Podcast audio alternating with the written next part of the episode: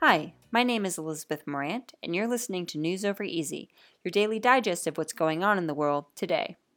This is a big week for U.S. politics, as Congress is back in session while presidential candidates are biting at the bit for their shot at earning Glassdoor's top ranked job for 2016.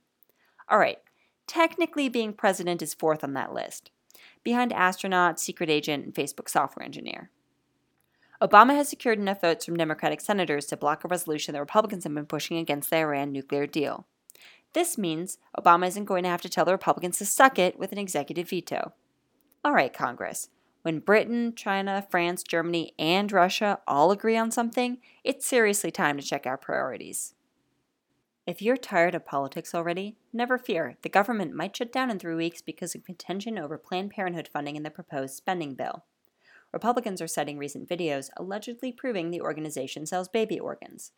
You know, selling human baby offal sounds kind of reasonable in comparison to an entire political party that throws a hissy fit every time the suggestion is made to give a few dollars towards an organization that offers fucking pap smears and other life saving women's health treatments.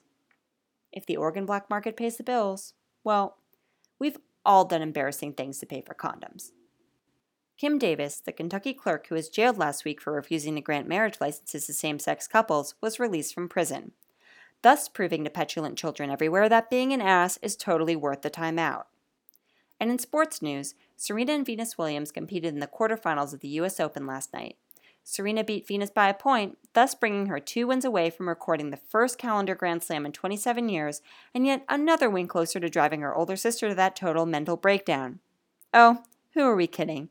Serena will probably just barely beat her to that, too. And that's the report for today. If you're interested in learning more about any of these topics, check out the podcast description for sources. Good luck at pub trivia tonight, and I'll see you tomorrow for another segment of News Over Easy.